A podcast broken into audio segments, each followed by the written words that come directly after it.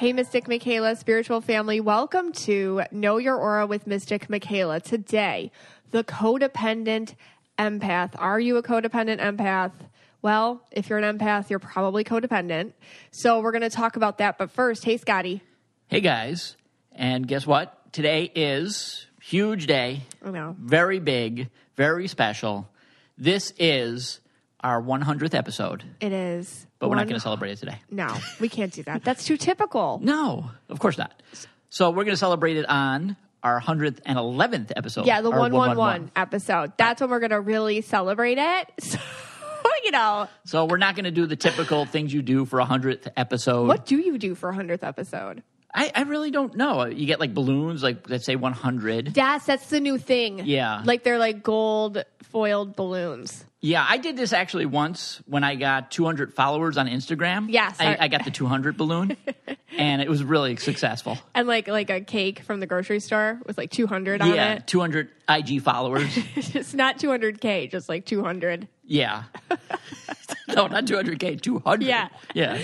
So, but you know, it was really, I thought people really enjoyed it. I, it, it got like four likes or something like that. So No, I was yeah. happy with That's that. great engagement. Yeah. I mean, I'm, I'm just really waiting to see, you know, because my birthday's coming up soon.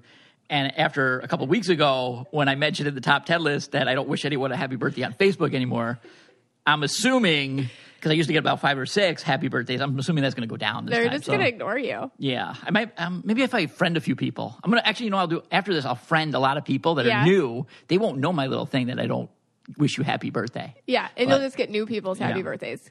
Well, speaking, yeah. So speaking of codependency, we, you know, we went back to yoga again today. You know, we, we, we've been off and on with yoga. I, we really got to get back to the yoga. Yeah. Um, and we did, I did a lot of good new moves today. I think we did the shampoo. That was new. Okay. The shampoo. Sure. Was that, was that it? Was, yeah. I would. Okay. Yeah, you think mean the? Oh, what's that one called? I know what you're talking Yeah, about. it's I think it's like the fish. Oh, maybe it's shamu. I thought it was called the shampoo. The one where you stick your head, like you lean on your elbows and you, you throw your head back. that's the one. Yes. And I realize I'm very codependent for you in yoga because there's like all these positions, and then I like kind of just have you hold my leg sometimes because I can't stretch it that far, or I'll give you my arm and I'll let you do it, like hold my arm. So I, I really appreciate that that you're I'm codependent that you help me. It must be wonderful. Like, as we're going to talk about codependency today, like how you're so not codependent as a person. It's just nice that I have a normal person to live with to be like, hey, what do normal people do in this situation? And you'll tell me. Yeah, but. True, and really, during yoga, I cannot do it without you. That Okay. chicken pot pie move we did, you helped me. You're just a one man show, Sky. This chicken is, this is great. The chicken pot pie. Okay. Yeah, you, you did it. We kind of sat like a bowl. Okay. Anyway, uh, but you, are mean very codependent. Butterfly? I don't, something like that. Maybe it was called the butterfly. okay. Well, you know, when you're, you might even be more codependent when it comes to our cats.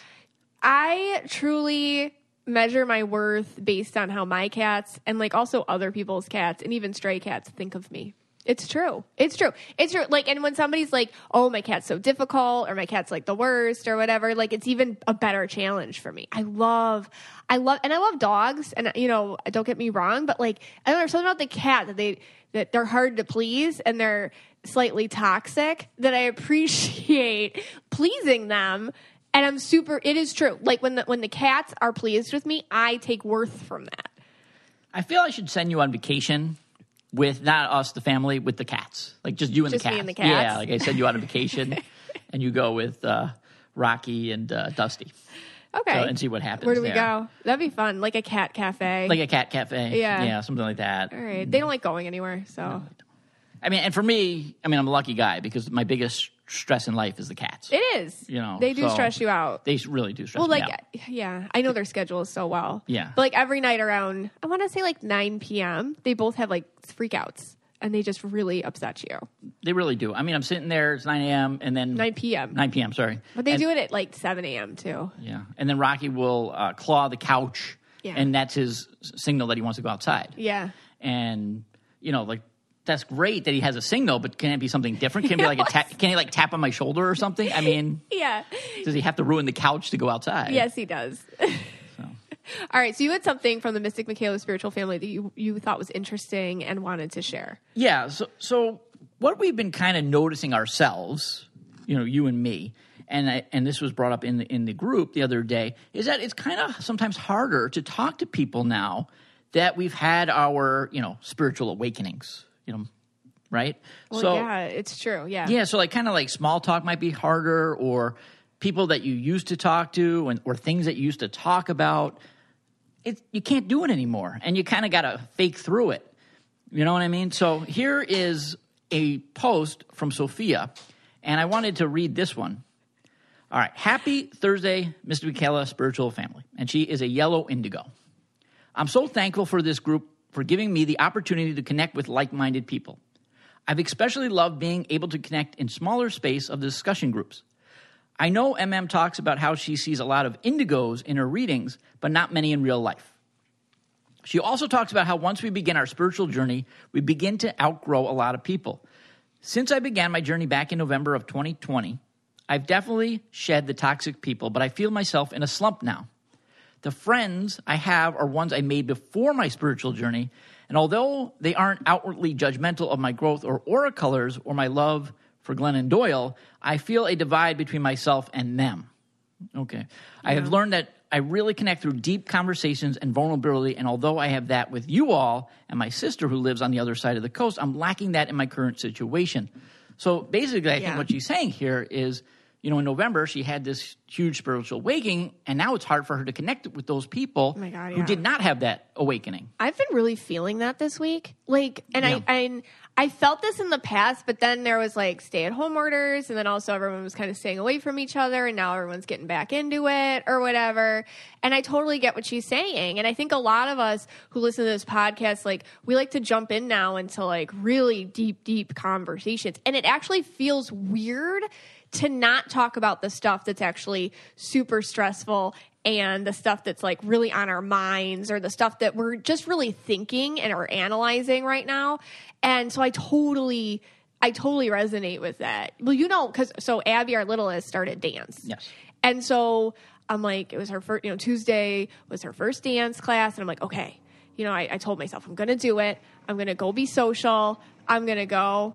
I have to make friends. You know, I want her to feel comfortable. So I'm going to jump myself into new people, new situations, be um, like kind of how I used to be in a way. And I did it. And man, I felt so flippin' awkward. Like I can't even tell you. Like I felt so weird. Like I felt like I was in like I don't know, like a banana costume or something, just sitting there. So obviously, like I walk up. You know, moms were starting to congregate, and everyone's like, "Hey, you know, I'm this. This is my kid. This is my name. This is what what grade? Okay, fine, all that." Um, all the moms uh, were, that were like talking were yellow. They were all yellow auras, some sort of yellow combination. Within like 10 minutes, I'm on the WhatsApp conversation, obviously, because that's what yellow people do. You know, I'm on the mom group. They're like, all right, let's get everybody's number. They organized it. You know, I have the links to what shoes everyone's going to buy for their kids. So, like, I, I'm like, okay, all right. So that was fine. And then everyone's just kind of standing around and they're talking very just, and they're pleasant, lovely, wonderful people but they were just all kind of talking a little uh just small talk. And i just am not used to it anymore you know? Yeah. i'm just not. And i feel so weird. And then i'm like is there something wrong with me? Or like what you know why can't i make friends? Or then i feel like i can't connect with people. I mean i was like and i came home and i told you. And i'm like i just feel so awkward. Like i don't know how to be around people anymore who don't talk like this. Right, exactly. because So- then I, I have other friends and then who I know more or whatever. And then we'll just be like, hey, you know, and obviously it's like, okay, that's cute shirt or like small talk. But then we just get into it like, hey, I, you know, me and my husband have been trying to reconnect more. Oh, how, you know, like try, then we get kind of more deep, like immediately without even thinking about it. Yeah. So what what would you recommend? I mean, let, let's say someone is in this position. You know, at one time they were very social, they were able to do this, but now they've had this change, and now they really don't feel connected to these people, and they feel kind of alone. Maybe they feel lonely. I don't. I don't know. It's, I've had that happen. I Yeah, mean, what do- I, what do you recommend? Well, I see a lot of people in my readings, and they have the same exact situation. And the fact is, is that you're going to grow out of people after a spiritual awakening. That's true. You're going to grow out of people. You're going to have relationships that just don't. They're scratching the surface, and you like to go below that surface now. Um, when you're around them, maybe you can do like, you know, a coffee once in a while, but it's not going to be like the main squeeze of a friendship it used to be. It's just normal to kind of just grow grow onward from you know, I think like when we have kids, if we think about our, our children, um, sometimes the friends they're in preschool with, you know, in middle school, you're not best friends anymore. And that's, we think, oh, that's normal. They just grew and they evolved and they changed interests. And because it's kids, we're like, well, that's just how it is. You kind of grow apart, but you hold an affection for one another. Why, when we're adults, all of a sudden we're told to just stop? Stop growing, nope, you can't do it anymore. You have to be the same after I don't know what age it is, but you have to hit that age and then don't change anymore. Well, it's the friends you have at 20 aren't going to be the friends you have at 30, aren't going to be the friends you have at 40 necessarily. Um, and you know, some friends stick through, you know, they're like family to us. That's different. But some friends, it's like you just kind of grow apart and it's as normal and as acceptable and it's as okay as it was when you weren't you're not friends with your kindergarten friend anymore and you're in sixth grade and you're playing with a different group it's okay that's my advice. I mean, I guess normalize it, but it's sad. Yeah. It is sad because and and then you think about that version of yourself that was friends with them and it's just you think, "Oh, I should go back to that." But then it doesn't feel right to go back to that. So it's weird. Yeah, and well, we do, I mean, and that's why the Mystic Michaela Spiritual Family page works so well. I think the Yeah. group because there are they are like minded people. There are a lot of indigos, like Yeah. she said, and we do the discussion groups. And when people in those discussion groups, they find each other, Yeah. and they feel, oh wow, I feel at home here, even though it's through Zoom. Yeah. you know, and maybe they've never met these people before.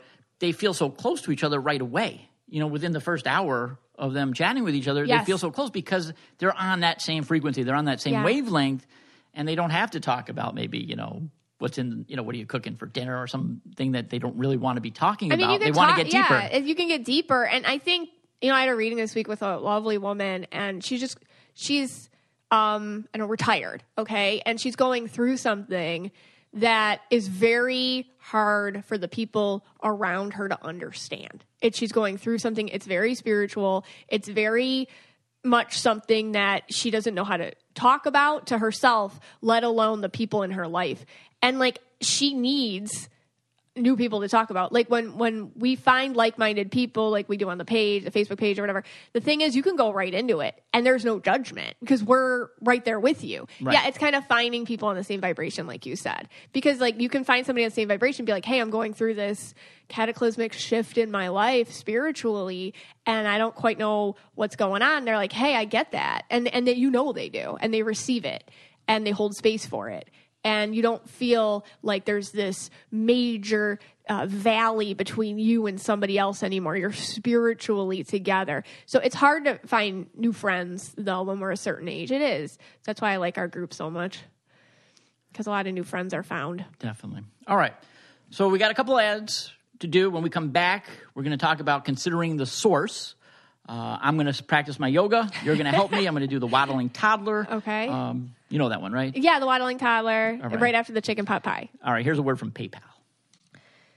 every time I go into CVS, I have like a million things I have to get. It's miscellaneous. I don't know why I don't get the basket at the front of the door. I really should because I end up just holding everything. And then, you know, I get up to the counter. I don't want to hold up the whole line. People have places to be behind me. So why not pull out my uh, phone instead of my wallet and dig around through my purse when I already have my phone in my hand because guess what? PayPal QR code payments are now accepted at CVS stores nationwide. So it's super easy to make touch free payments with your phone. Also, free money, people. You get $10 cash back on your first purchase of $20 or more.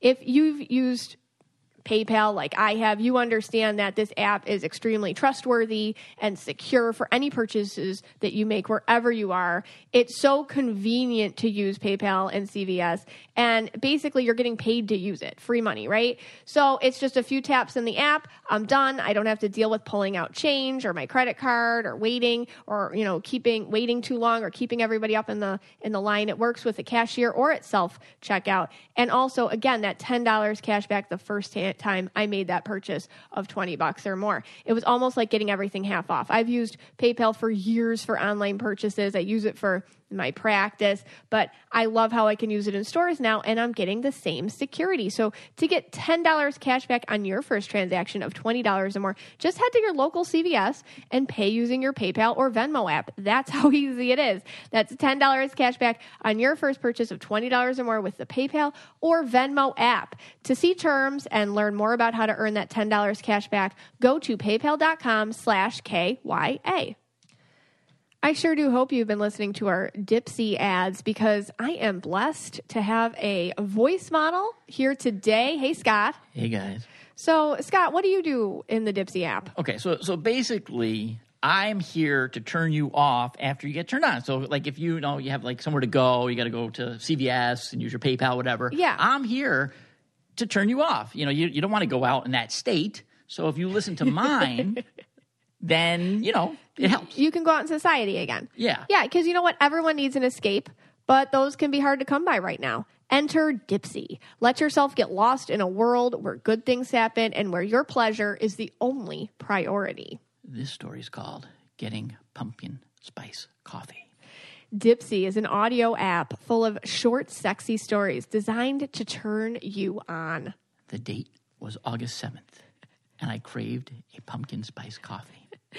Each Dipsea audio story features characters that feel like real people and immersive scenarios, so you feel like you're right there. I went to the coffee shop.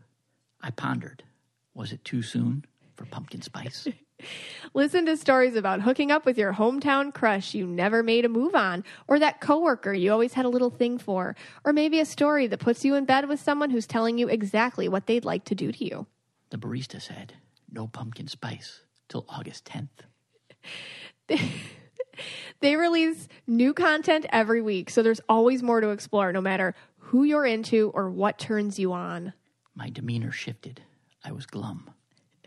And if you need to wind down, Dipsea also has wellness sessions, sensual bedtime stories, and soundscapes to help you relax before you drift off. The barista said, "Try a TikTok drink." Viral drink. For listeners of the show, Dipsea is offering an extended 30-day free trial when you go to dipseastories.com slash KYA. That's 30 days of full access for free when you go to Dipsea, D-I-P-S-E-A, stories.com slash KYA, dipseastories.com slash KYA. Try it for free. So today I'm talking about codependency in a in a new way, and I'm going to talk about that more focused after this. But first, you know, I wanted to bring up how in my own relationship with you, Scott, like I ask you a lot of times, like, oh wait, am I being codependent? And like, am I caring too much about what this person thinks of me? Because you know, I put a lot of my worth in external sources. So because I can feel other people's feelings about me if they're poor or good, I will take that as my own source of am I, you know, good or bad from what I'm getting from other people. So just in our relationship, just how long we've been together or whatnot, sometimes I'm like, wait a second, was I wrong here? Was I right here? How should I approach this? Like, am I am I going? Usually with me, I go over the top. Am I am I doing over the top? Am I doing too much? Am I am I overextending or whatever?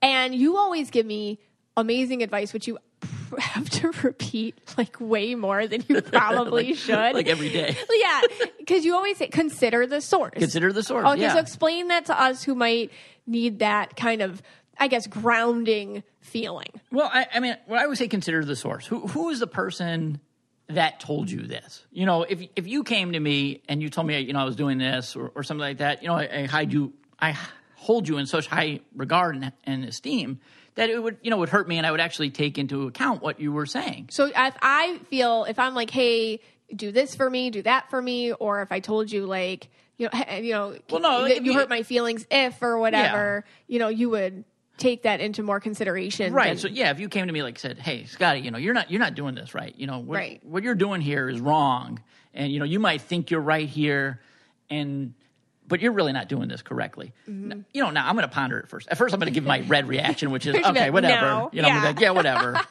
and then after you leave the room or whatever, I'm going to ponder on it and I'm going to think about it, and then realize you're probably right because it's coming from me. because it's coming from you. and and that we, because we have a relationship that's like solid and good and and respect mutually respectful Correct. and it's okay and what i think about you does matter Right, e- e- exactly. and again, it, it did used to take me a longer time to to realize that, and now I'm quicker on that. Well, that. both of us, you Yeah. know, like we mature as you get older. But yes, Yeah. And, and the same thing, if I had like, you know, when I was teaching, if there was a, a teacher who I felt like really was an honorable teacher, a strong teacher, an excellent teacher, and they told me I was doing something, I would take that with much greater responsibility. Yeah. You know, I would really under, try to understand what they were saying. it would hold more water. Hold more water. Yeah. But, you know, sometimes you just got to consider the source. And if, if someone like you realize it's just not a good person or they're having things in their life that, you know, is bringing them down, you know, why are they saying this? Who are they to you? You know, Yeah. m- maybe it's okay that this person attacked you right. because they really aren't, you know, a good person, you know, or they're just not in a good frame of mind. You know, you, you have to Yeah. really consider the source when someone's kind of coming at you or attacking you for something or trying to bring you down or trying to get you off your spiritual awakening. You know, consider that source. And do you respect that source? Is that, it, that you have to look at that. Um, That's it. So you're on the HOA, Yeah. which is the it's a thing in Florida. It's the homeowners association. Yes. Se- I think seven years You've now? been on it for seven, Seven years, years, and you nobody can join the HOA if they're a codependent empath. Like it's just never like I could never be on the HOA because I you don't talk about it a whole lot, but like at meetings, like at meetings, people go and they literally scream at you all, at the board members, for like my sprinklers didn't turn on today, or the- Yes. like I don't know, the garbage trucks come too early and they wake me up, like Yeah. or just I mean Anything. the most ridiculous. Or I should be allowed to park in the middle of the street on a Tuesday, even though ambulances can't get by if they had to. So why am I getting this fine? Like people scream at you. People go on the Facebook page. We have a, like a community Facebook page and say the most ridiculous things, um, attacking you all. I mean, it's just it. You laugh. It- yeah, I just- I couldn't do it because like I would be like there. I'm so I have, and this is a journey. It's a journey, and I'm going to talk about that next. The journey, Yeah. but I would be like, oh my gosh. They don't like me, therefore I'm not doing something right. So how do you deal with Right. that? No, it doesn't bother me at all, to be honest with you. Toxic. Maybe on the first meeting of my first year, Right. Maybe it bothered me. I don't think so, even, but it, it just doesn't bother me because you know I go by the handbook, the rules. Obvi- obviously, I go. I use my logic, Right. my sense, you know, my, my common sense to do these things. And first of all, I've seen everything. I've heard everything. Right. There's nothing new. Actually, I could have put burnt out on my list. That could have been number. Number eleven, Hearing about burnt out of hearing the same stories about sprinklers. So, I, I mean, the other day, I think we had a guy, he comes in pretty much every month and says his sprinklers aren't working. You know, every month he yells at me, screams, screams, my sprinklers aren't working, sprinklers aren't working. you know, the sprinklers going on all different times. I, you know, maybe he's sleeping, I told him, I don't know. But Yeah, he said, I'll like, wait up all night. He told me I'll stay up all night. I'm like, okay, stay up all night. Okay. Or I could just send someone out to look and check. You know, so it's like, basically he's screaming and yelling at me and i'm just kind of logically saying well the best i could do for you the only thing i could do for you is have someone come out and check But you come home from that meeting and you have your pumpkin spice coffee Yeah. and a little muffin and you got a little smile on your face. And like I couldn't like after an like any sort of confrontation or interaction like that, I couldn't do it. Like I couldn't. yeah well because i'm con- here and again i'm couldn't considering sleep that night. it's a, it's a source You're considering the source. yeah it's this guy who for just in this example is this guy who comes in every time i first of all i know his sprinklers work okay we've had them checked and he- you know He's, I don't know why he's yelling at me. I- Right. you know, I, it's something that's going on in his life that is Yeah. so mundane. You know, this is such a mundane thing that there has to be something going on in his life Yeah. for him to do this. Right. You know, it's not me. I'm not the problem here. So, So, but you can really separate that. See, then that's I think the difference. What I- I'm going to talk about coming up. The thing is, is like when you're somebody who can feel other people's pain, it becomes your pain. You have some sort of ability to put a wall, like a soundproof wall, between your pain and his pain, or yourself and his pain. Right. And I can't do that. And I think a lot of us listening can't do that. So it's even being around people like that. I want them to be happy forget about whether they're right or wrong. I just want them to be happy Okay. so I don't feel that anymore. It's kind of like if somebody was smelly and I had to spend time with them, I'd want to just shower, for, like just clean them up or whatever. Okay. Because I, so I wouldn't have to smell it. so okay, that so that's very interesting. But let's but I kind of also sometimes look at it from a different the different perspective here. Okay. Okay. So like, uh, we, just go back to the HOA because it's on my mind now. We had another guy who wanted to park his van and in the street, but his van has like his business logo on it. Right. Okay. In our community, you like cannot a rule. You can't have the business logo on it. It has to be covered. Okay. So like you know you can't have like you know So they buy s- those big magnets and put it over the logo right, when have- they're parked. Yeah, you have I think to that's cover what they do. Yeah. Right, right. So he was not covering it, and he got a fine for it. Now here's the thing: I don't really care. It does not bother me. And you're not the person that goes around with the fines either. yeah, I mean, I could, but I Yeah, you I used to do that. actually, but I could. Yeah, Yeah. But anyway, and I was trying to tell him, I don't care. Right. I really don't care about your sticker. You could have your sticker. Right. The problem is, we have a lot of Karens in the neighborhood. Yeah. and and they care about that sticker. Yeah. I don't know why the they care Karens about are the that ones sticker. yelling at Yeah, telling yeah. on you. Yeah. the Karens are telling on you. It's not right, me. Right. so, you know, I was just logically trying to explain to him, although he, you know, he was very upset. He's yelling at me. Yeah. And again, I'm not getting bothered by it. And and again, his sticker does not bother me. But I'm trying to trying to tell him that if he does keep the sticker, X amount of Karens in the neighborhood are going to be This upset. is so 3D. yeah. So I, I This so 3D. so I guess if you look at it like you're trying to please, like if you were trying to please that guy that came in with the stickers, Yeah. make him feel Yes. good. But then on the opposite end, there's going to be ten Karens. There's be 10 Karens that, that now are going to don't feel upset. good. Yeah, don't feel good. because it is in the rule book. See, this Right. is uh, this is why I, I love this 3D world of the HOA because it's so freaking 3D that we can sit here and try to bring it to the 5D somehow by explaining like empath codependency within Yeah. it or like whatever. But okay, so what you're saying is when you're like codependent on one person's opinion or feeling about you. Correct. What happens is is there's a lot of other people that can maybe 10 times as many are going to be disappointed because you're stuck in this zone of doing for the wrong person instead of being unliked by the wrong person um does that make sense? Yeah, and and, no, and, and being a better person for the other people, which goes back to my whole issue with like with the whole recovering empath. Of what happens is a lot of us were told to pay attention to the loudest, most toxic voice in the room growing up and throughout our lives. So we will be attracted to the loudest, most toxic voice in the in the room,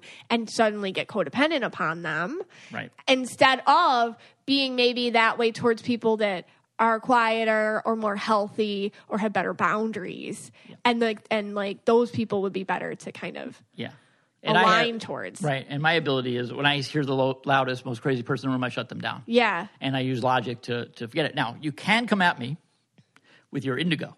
oh and yeah that way you can get to me. The So crying. if you could, yeah, if you can make a case, you know, like, you know, that kind of story using an indigo kind Right. of blue, they can get to, they can get past me. That so those one, so if signage man came Yeah. and he was like listen like this was my this is a family business. Covering up the logo it makes me feel like my dad's dying all over again because i'm covering up what his legacy and what he made. I'm proud of that logo.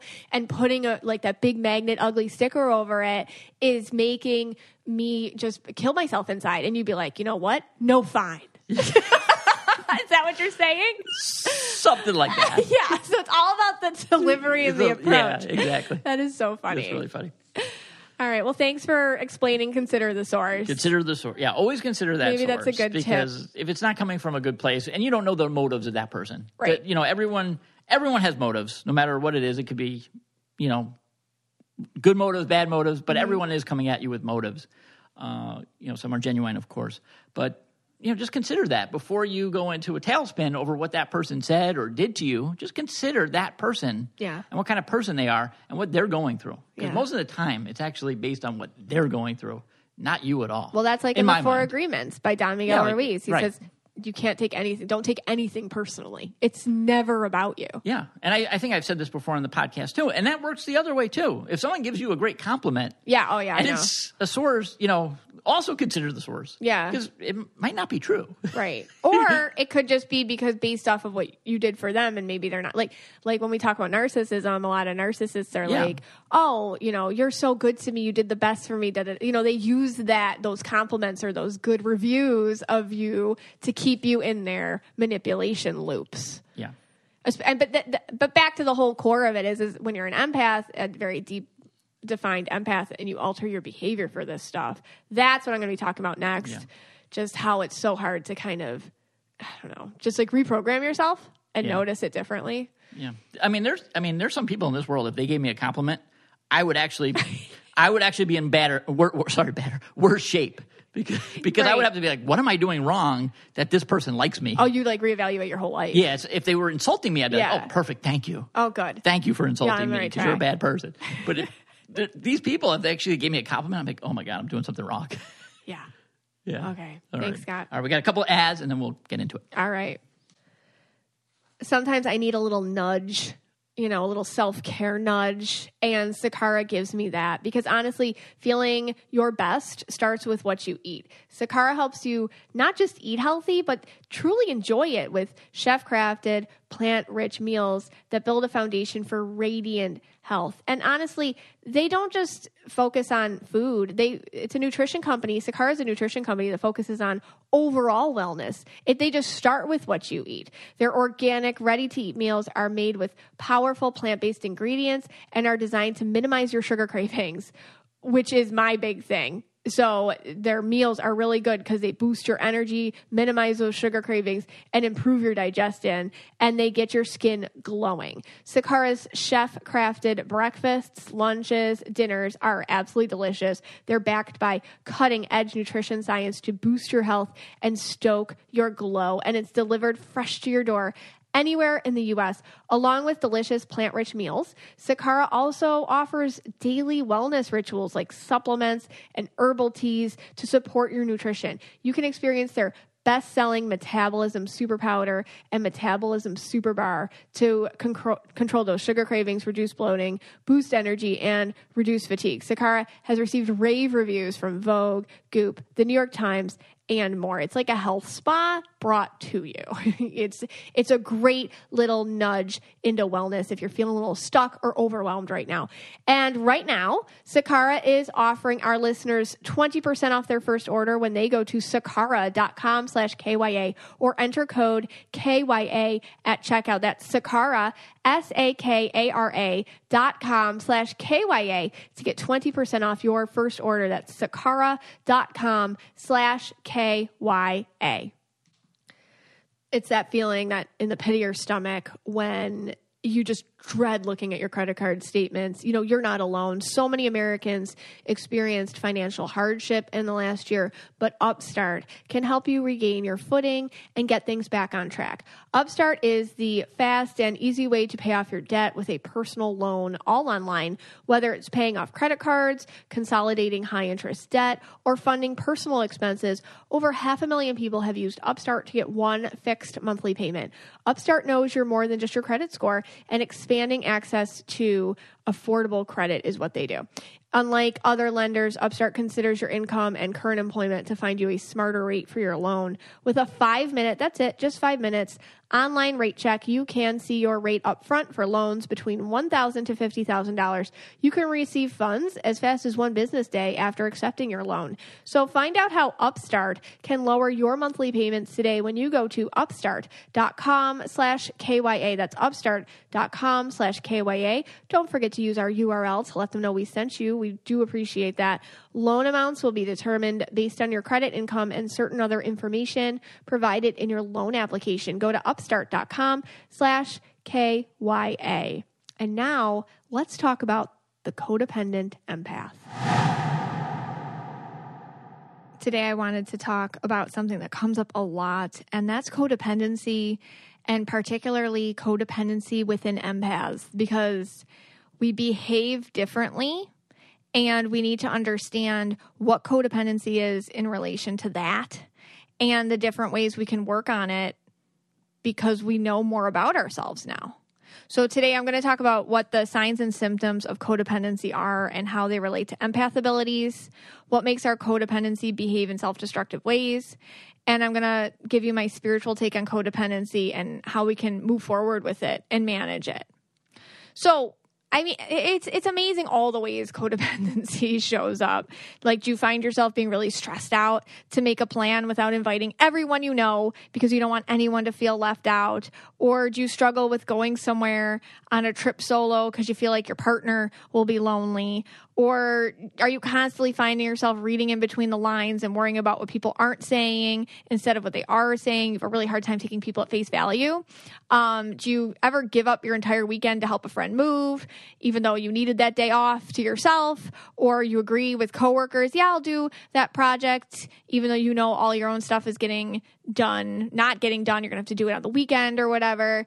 Do you um, always insist on uh, triangulating like okay you know your sisters are having a fight and then you step in because you can't handle the conflict so you feel like you have to step in. Do you have like just overall like the worst time making any sort of decision? Like not even the big ones I'm talking about like where should I move or what career should I do, but also like where should I go out to eat or where do you want to eat? I don't know. Where do you want to eat? Like those kind of things. Okay, these are just a few very nuanced examples of codependent behavior. But first, what is codependency just traditionally defined? It's defined as an excessive emotional or psychological reliance on a partner. So it's not it's not really a mental illness. And again, I'm not a professional, okay? Like I always say this whenever we talk about um, mental health type topics. I am not a professional. I'm just giving you my take on it and what I see in readings, but that's what it's defined as. Um, and it's really when a person funnels all of their energy on the people in their life, their issues, their need for support and attention, like well beyond any crisis they're having. So it's it's when you don't make time or space for yourself you're always looking to fill the needs of other people instead and you constantly elevate the needs of others above your own all of the time. You basically forget where you end and a partner or friend or relationship or coworker or anybody else really who you're around begins when I talk about the programmed and invisible empath in episode four, the recovering empath, this is where codependency can really thrive and flourish in many empaths, especially if you're in a family where you were programmed very early on that your worth was only in your ability to please, help, support, and blend in. If you weren't in a family where they openly talked about how empaths feel, uh, other people's feelings as your own, if you know you really had a chance to never make that take root um, then you created behaviors and identities around being the helper and supporter in all your relationships instead of anytime being an acceptor or a taker or vulnerably asking for support instead and over time, as you grow up, perhaps you've looked for places and people and just contexts which just support that codependent, overly supportive behavior. And it can be really difficult to disentangle yourself from the relationship and the and the work environment and any anything that you built your life around probably has codependent ties to it.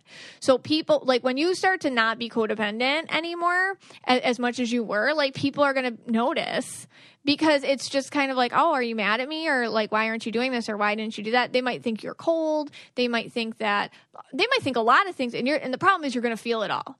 Because if I can never say this enough, and, you know, there's a lot of stuff about empaths on there, uh, out there nowadays. And I, sometimes I get upset about it. Not upset, but like annoyed because they simplify it too much. When you're a true, true empath and you're awakened and you're kind of raw about it, you not only feel other people's feelings as your own, you alter your behavior for them. And on top of that, what's more, you do it all subconsciously. So you can make it like you want to do that. Like I want, so being codependent for you might just feel like your personality to other people. So when you stop being, being codependent, they might think you had like a lobotomy or something when actually you're just, you're just working on boundaries. Okay. You can borrow, when you're an empath, you can borrow other people's joy you can. They feel joy, you can borrow it. You can borrow other people's sorrows. You have this need of being fulfilled through them, through their own joys and desires.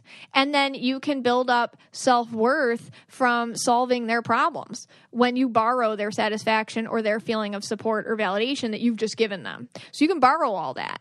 So the inner state of you is dependent on another person's inner state Therefore, they create codependent people. We, if you're one of us, create a responsibility to basically maintain the people around us their emotional happiness so as to keep our own feeling of worth and stability going. I mean, that's that just means everything that you think about yourself lives outside of you. And that is a very precarious, unbalanced way to live.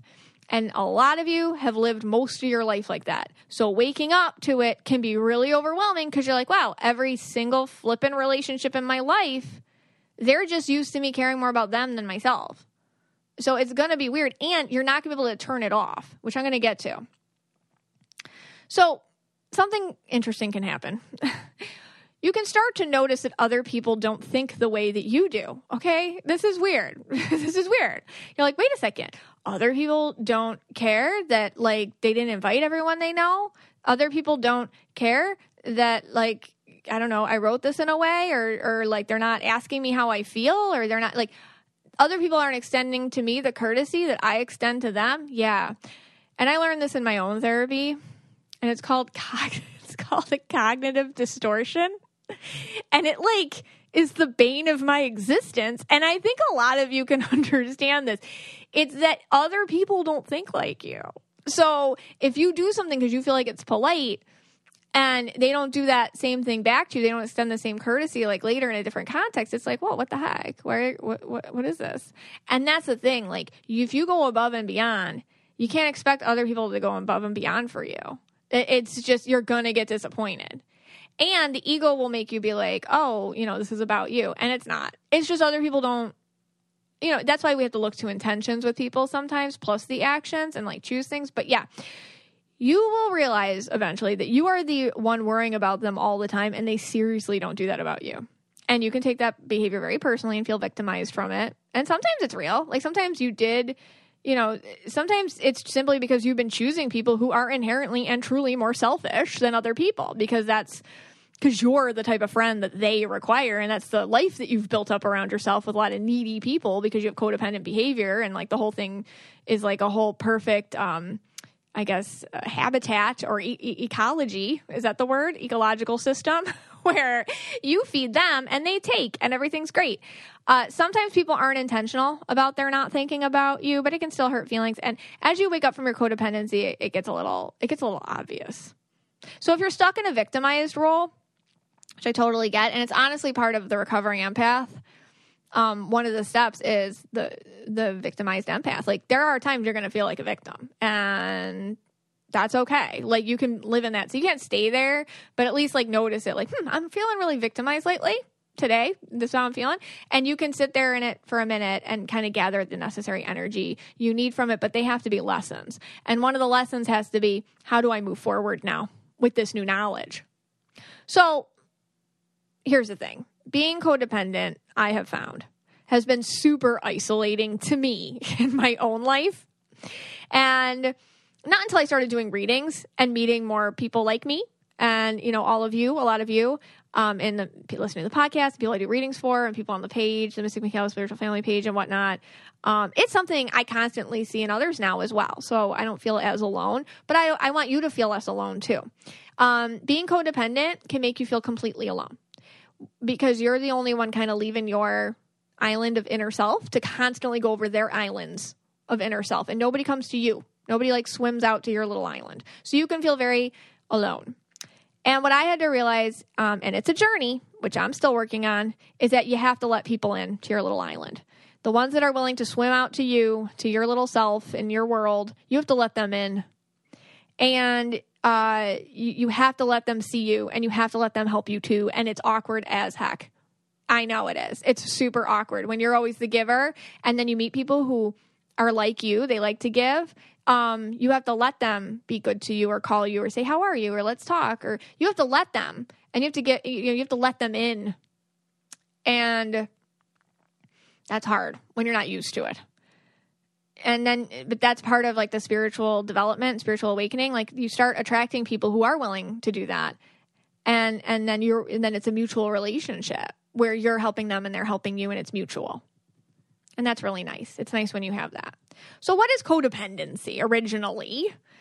Uh, codependency is just a way of behaving in relationships. And honestly, the term codependency was coined back in the 1940s to help describe, uh, I guess, like behavior patterns they noticed in partners and family members of people living with addiction and alcoholism in particular. So that's really where it started. So if you've had any relationship with an addict, it, it, you get that like right away. You know, you get this pretty clear. It's pretty obvious to have a relationship with somebody who is dealing with the affliction of addiction. Many times you end up support or somebody in their life ends up supporting or enabling their behavior just to get by. Um, I have a friend, a close friend, and her sister is just, I mean, it's it's in and out. You know, uh, a very very self destructive alcoholic, and I mean the things you know she would do, and um, her parents. I mean, she couldn't live alone. She tried. She constantly was overdosing. Constant like liver's on its i mean she's not old she's not even 30 her liver's on its last mile you know they told her and when they would basically try to you know all the rehab everything and then when they try to like dry her out and like make sure there was no alcohol in the house you know she'd go for um the hand sanitizer. She'd go for the listerine. Like she'd go for like chemicals in the house if it had any she'd go for the uh the rubbing alcohol. I mean she'd drink it and then she just would. So they bought alcohol for her. They did. Is that enabling i mean you know it, it's that's that's the thing like when when you're dealing with like somebody who has an addiction sometimes it's like oh my gosh please don't do that awful thing to make the money to go buy it. I'll just give you the money to go buy it because i don't want you to go out there and do god knows what to earn it. So we're just going to give you the money. I mean it becomes kind of like something that's how it was originally defined and it is that is a thing. Um you know, the making excuses, the hiding their use, or the protecting the person from any fallout or consequences of their actions. That's all part of like codependency within within um, addiction, relationships with addiction, families with addiction situations. But now psychology understands that it's not just limited to to the families and relationships centering around addiction. It can show up in many situations. So not just the ones um, involving substance abuse. So according to a 2018 research review.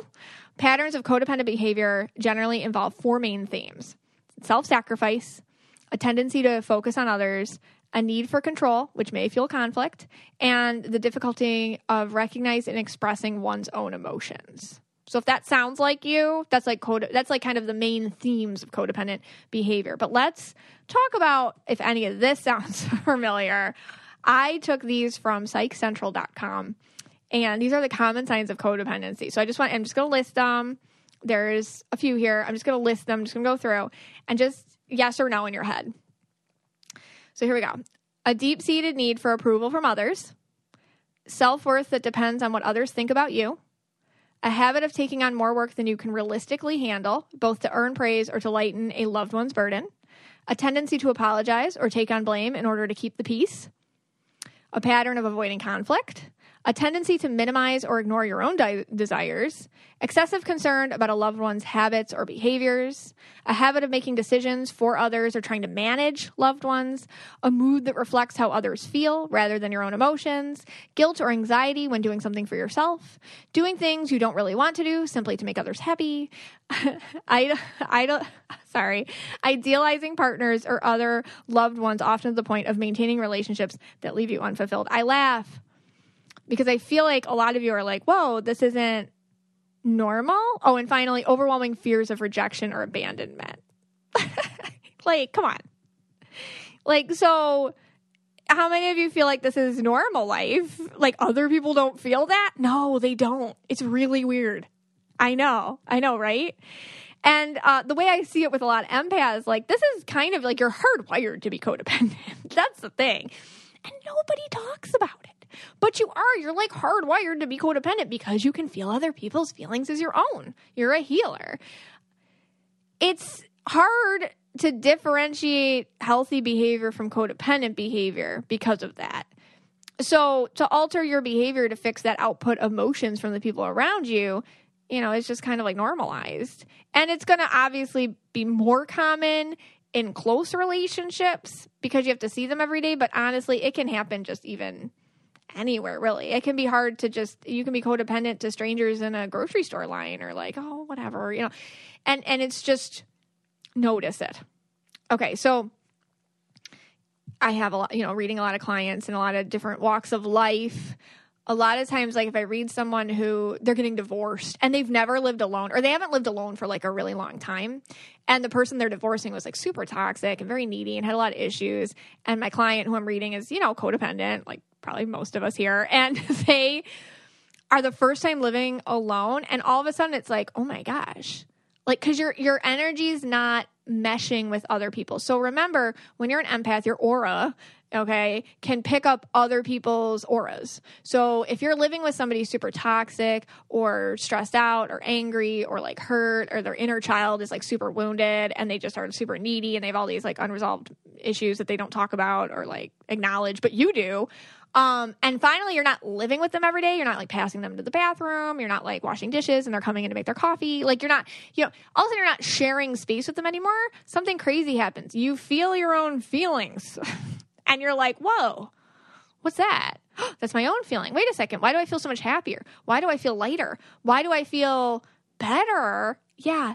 And you can feel bad because like you got divorced and you can feel bad because man it sucks that that had to happen and all that but also you can feel better. And that's feeling one thing and then also you can feel bad about something and then still feel really good inside at the same time. And i that's kind of when somebody who is uh, sucking all all your energy and you were in their space more than your own when they leave your space yeah you can feel a lot more like you. So you might even feel it's like moving out of your parents' house and living on your own the first time. You're like, oh my gosh, like I'm not all these things they said or or even if it was like a great relationship with them it just might be nice to kind of feel your own feelings. Like you're you don't have the roles or the labels kind of like constantly energetically put on you. You're not always thinking you know oh i should do this or mom's going to say this or oh i should do this or my brother's going to say this. Like you're you're you're not living in a codependent environment anymore. It's just you it's it's I've never lived alone, but it's like it is. I'm sure because when I read people, they have this kind of like, oh, like it's nice. They feel better. They can feel sad that they're you know maybe whatever. Not other things are perfect, but they feel good, and that's because your codependency issues got a break. They got a break. Okay, there is a difference between codependency and dependency, and the thing is, you know, acknowledging you have this ability to feel other feelings as your own and at times sacrifice their needs for your own will help you choose the right people to do this for. And that's important. There are there are there are in a relationship sometimes you do make concessions for them. And and as long as they're making concessions for you too. The problem is is that many of us don't feel comfortable being takers. We'll connote it with being selfish. So when you're told your whole life that the only value you have is that of giving and self-sacrificing there's this intense fear your inner child has of hurting and disappointing and being unloved by people in your life. So it's really hard to let others give to you when you feel like they won't have a need for you anymore once they start giving and you start taking. So finding someone who is healthy enough in themselves to give to you as well, that's a challenge. And then being comfortable with somebody who has their life somewhat together enough and has personal responsibility and consideration can be scary and even frightening because it can topple you off your center where the codependency has made you feel like your only value is completely sacrificing yourself for other people's needs. But healthy dependency is is good. Like that's when you feel comfortable to state your own needs and desires to a friend or a relation in any relationship. When you ask for support, when you find yourself struggling, you know, you get vulnerable. You're like, hey, you know what? I need. Can you help me out? Actually, I'm having a hard time finishing this project. Can you help me? You know, feeling safe and comfortable expressing your own needs. Um, letting others know when they're asking too much of you without worrying that they'll reject you uh, in short, you can support others, but you don't sacrifice your own needs in order to do so. And then they can feel comfortable doing that with you too. So, like I said, this is only achieved when you're an empath by understanding that you're going to feel the feelings of others and it's going to hurt you. And you have you're gonna have to stop yourself not you're gonna have to stop yourself from altering your behavior to do the easy thing, which short term you've been told, the easy thing is just acquiescing all the time. And then your subconscious and your ego tells you that that's what you want, but it's not. So, how couples can achieve this, you know, our friends or family members, it does require vulnerability. It requires you actually digging into yourself first, which a lot of us don't do. Like, you know what? I need, I don't know, more help around the house with my, you know, my partner. I noticed that I'm doing dishes, you know, I cook, I go grocery shopping, I cook, I do dishes, I serve, I clear the table, I do dishes okay, maybe your partner doesn't know that you need help doing that. Not everyone's a mind reader, and you can't expect them to be. Cognitive distortion, because I didn't know that. Okay. So, yeah, you have to say, like, hey, you know, could you, you know, could you help me with this? Could you take on a role that would really, I'd really appreciate it if you could help me too. You know, just saying it. That requires a vulnerability. And also it requires you to step out of the whole victimization thing where you're the one that does everything and that's like your identity. So maybe you're used to feeling like put upon or victimized or like used. So you have to actually speak up for yourself and say like hey can you help me with this? And then if they're normal they're like oh yeah of course. You know as long as you said it normal they'll do it you know if they're normal too. So it's kind of like getting used to it asking for what you need um, like I said, it, it requires you to be vulnerable. It also requires you to be thankful and grateful for somebody else. And this may not be a regular thing for you. So if somebody helps you out with something and you just got vulnerable and you allowed them to, it may touch a place on you inside where you don't feel worthy. Oh, I don't deserve that help. And that's real deep in there somewhere.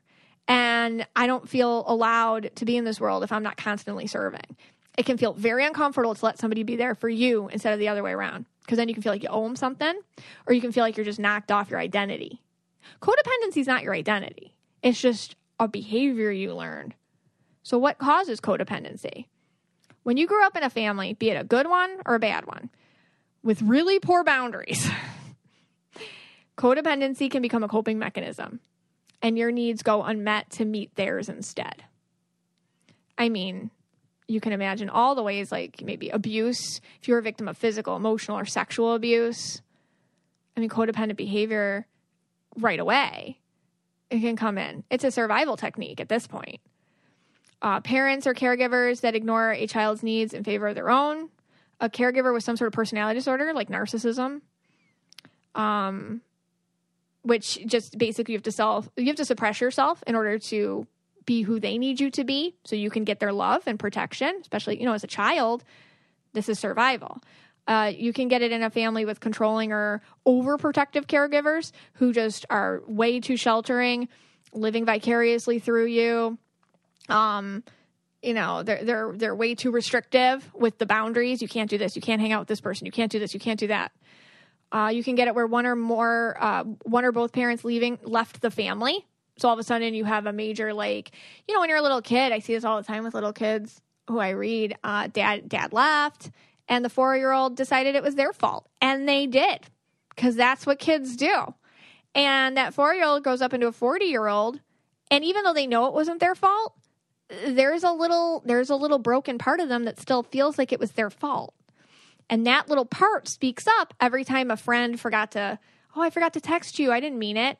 Or I forgot to call you back, or you know, or whatever. And then all of a sudden, that four year old's like, "Oh my god, it's rejection! Oh my god, it's rejection!" Because you know, so so those little parts come back up. Um, caregivers alternating between loving and present to distant and unavailable. So you have like you're anxious about it. Like maybe dad shows up, then dad doesn't show up, or mom shows up, mom doesn't show up. You never know. Not dependable uh, crit- critique bullying from parents or siblings or peers that just leave you with this like lingering insecurity in all of your relationships. Those are just some ways you can uh, get to be programmed as codependent. Here's the thing in empath terms, you cannot unlearn how to feel other people's as your, feelings as your own. It's a sense. You can't unlearn how to smell either. If somebody's smelly, you're never going to not be able to smell them if somebody has feelings, you're never going to be able to learn how to unfeel them. So you can't turn it off. What you can do is notice it, self identify, be self aware. That's all the work we're trying to do here. This is everything I'm trying to do on the podcast because it's helped me so much and it's a journey. And that's what I'm trying to help you guys to do too. Um, just see what this is and, and understand that what you're picking up may not be you. It may be their stuff. And then you have to make choices about the right times and the right people to feel and alter your behavior for. So, how do we get past this? What the heck do we do with this codependency? And this is where I'm going to say something a little wacky. I really used to be ashamed of being codependent. Really ashamed. I got told it a lot. I understood I was. I didn't know how to fix it. I latched onto it. It was my comfort. It was how I was likable. It's how I got things done. I didn't know how else to be. And I was really ashamed of it. I thought I was weak and sad and pathetic. And now I try to celebrate it. And I know that sounds really wacky after hearing all this about what codependency is, but I feel like villainizing it doesn't work. And at this point, if any of these symptoms or situations sound like you, let's face it, it's going to be hard to ever completely shut down your codependent behavior. It's a part of you now. What it is, is a part of the armor your ego used to help you get by to survive. It was a survival mechanism. Just like in the wild, animals learn to sleep in trees or bury themselves in like holes to survive. You learn to be codependent. And now it has those same links to your primal brain as actual survival skills. Because let's face it, you probably would not have survived your childhood if you didn't do what you had to do, if you weren't codependent. So, in a way, thank you, codependency. Thank you for getting me here to adulthood, where now I have the responsibility to make better choices. And now I'm in a place where I can't be punished for them. And I feel like that's what we have to say to our codependency. So, first step, we got to look at it and we got to give that codependency some gratitude because it wasn't a pretty tool that you had, but it did the job. You're here, you survived, you got through it, and it kept you alive. It did kept you alive. And now we have to make sure that it stops being used by other people, by the wrong people. It's a tool that's our tool, not other people's tool anymore. The thing with this tool is that being codependent can sometimes be really good. Yeah, I said it, it can. You have an extrasensory ability, and you, and because you used it to survive, oh, it's a sharp tool. It knows exactly what to do. It has the ability to pick up super quick few seconds when you meet somebody what they need, what the things they may not know they need, the things that make them feel safe, the gifts their soul is begging you for, all of that. You have that ability to feel it. Now, if someone is good to you and gives to you and is kind and unconditionally loving and they're personally responsible and they try to do right by you, why not? Why not use that codependent power for good? You can make sure they feel included. You can give them that nurturing you can make sure they feel heard or seen. And and if and if they're deserving of it and they're good to you back maybe it's okay. But you got to let them do that to you too. And then it's mutual. And then it's okay. But the issue is we have that a programmed annoying habit that repetitive habit of finding the people who extra need it and use the codependency for their own benefits. And they can be super sweet and act very needy for it. And they can give you the best thank yous for it. And we eat that up. But these are the toxic people that can come in and it's all about them. And they don't give you anything except, oh, thank you, you're the best. And then they just take it and move on. Because, like I said in episode four of The Recovering Empath, when you don't understand what the whole empath thing is about, when you don't understand Okay. People will use it to their own benefits. You will get preyed upon. You have been preyed upon. You know that. Because you learn to put all of your worth outside of you and then borrow it from others. If they think you're good, okay, I'm good. If they think you're bad, now I'm bad. And who here listening has ever felt sick when someone else was upset at you? Absolutely sick because you weren't feeling anything except your ego reacting to the outside worth that put that was put outside of you not being filled And then what happens is back to that primal thing, because codependency is a tool from your primal self that got you through and links up to your brain now that tells you you're going to die if people don't like you. I mean, I, I, that sounds dramatic, but I mean, that's what you ever get tummy aches, panic attacks, can't sleep, stressed, anxiety, just because you think you said something the wrong way to the neighbor and now she's not, she's looking at you funny and you feel like you have to fix it that's for, that's not about that uh, situation. That's about something in you that the codependency acting up on you, and you can stop it. And you can look at it, and you can be like, "Hey, wait a second. No, no, it's okay. It's going to be okay." So a lot of things I hear is anger at oneself for being codependent, and shame and embarrassment. But I don't think this is something we can hate or hate away from ourselves. You can't hate this out of yourself. It's something you actually have to fall in love with now. You have to appreciate it. You have to notice it. You have to validate it. You have to see it. It's something you have to give gratitude for. It, it got you through times. It did. And you're here. And you're you are here listening to this today. So you're here. So we're grateful that we're here. And it's something that you really have to understand backwards and forwards. So you know its number. You get its tricks. You know what it likes to do. You know what it tries to do. And then you can see it working when you do that. You'll have the upper hand on your codependency. And you can tell it up, oh, you got to shut down when you know that it's doing old ways stuff or it's going after things that aren't important or things that aren't mutually beneficial to you as well. And you can utilize it for the good things so that it doesn't doesn't take over in the bad things. I hope this helped you. I hope this shed a light on codependency. I hope this made you feel more loving and deserving of who you are and the things that you need and maybe understand a little better. Hey, Scotty. Hey, guys. So, after all of that, I have to say one thing because we said it does matter where you put your care and love. And if we can't shut down our ability to feel other people's feelings as our own, we might as well funnel that towards the good people. And I'm going to tell you, speaking for Scott and myself, that's all of you. That's all of you listeners. We do care about you. We do care about what you think. We do care about what you want to hear about. This podcast is for you and is about you. I hope you feel the love that comes out of my voice right now as I get emotional talking about it. And yes, even though we're not, we decided not to celebrate our 100th episode and keep it to the 111th episode. I just had to say that. Yeah, yeah. And we are like a mini celebration here for 100. We made it to 100. That's incredible. Yeah. But 111, we'll, we'll do a little bigger thing. Uh, but yeah, I mean, it, you guys have supported us. Uh, you know, the reviews. Oh we have gosh. over 4,000 something reviews. Uh, just incredible. Reviews- All five stars. Yeah, reviews guys- mean a lot to us. Thank you so much for taking the time to to send in those five star reviews. Yeah, they're. I mean, they're, and they're heartfelt too. We read them all too. We do. uh, and they're not like just you know great podcasts. You know, heart, Yeah. heart, heart. They're like some of them are like, par- like We- paragraphs and paragraphs. It means so much to us. Like I, the, I'm, I have overwhelming gratitude for all of you. I mean, from the beginning, we started this from grass roots from the ground up. I mean, we, you guys helped us out. You 1111 bombed us before we were with Wave Podcast Network, Yeah. which we're also very grateful for.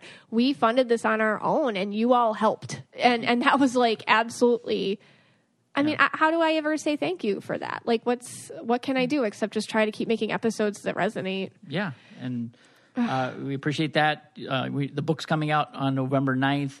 Uh, Simon and Schuster just contacted us and Yeah. told us how many pre-sales Oh my there gosh! were. For So, the Angel Numbers book, it's coming out November 9th. You can order it on simonandschuster.com or wherever you like to buy books. Um, so we thank you for all Thank those, you. those pre-sales.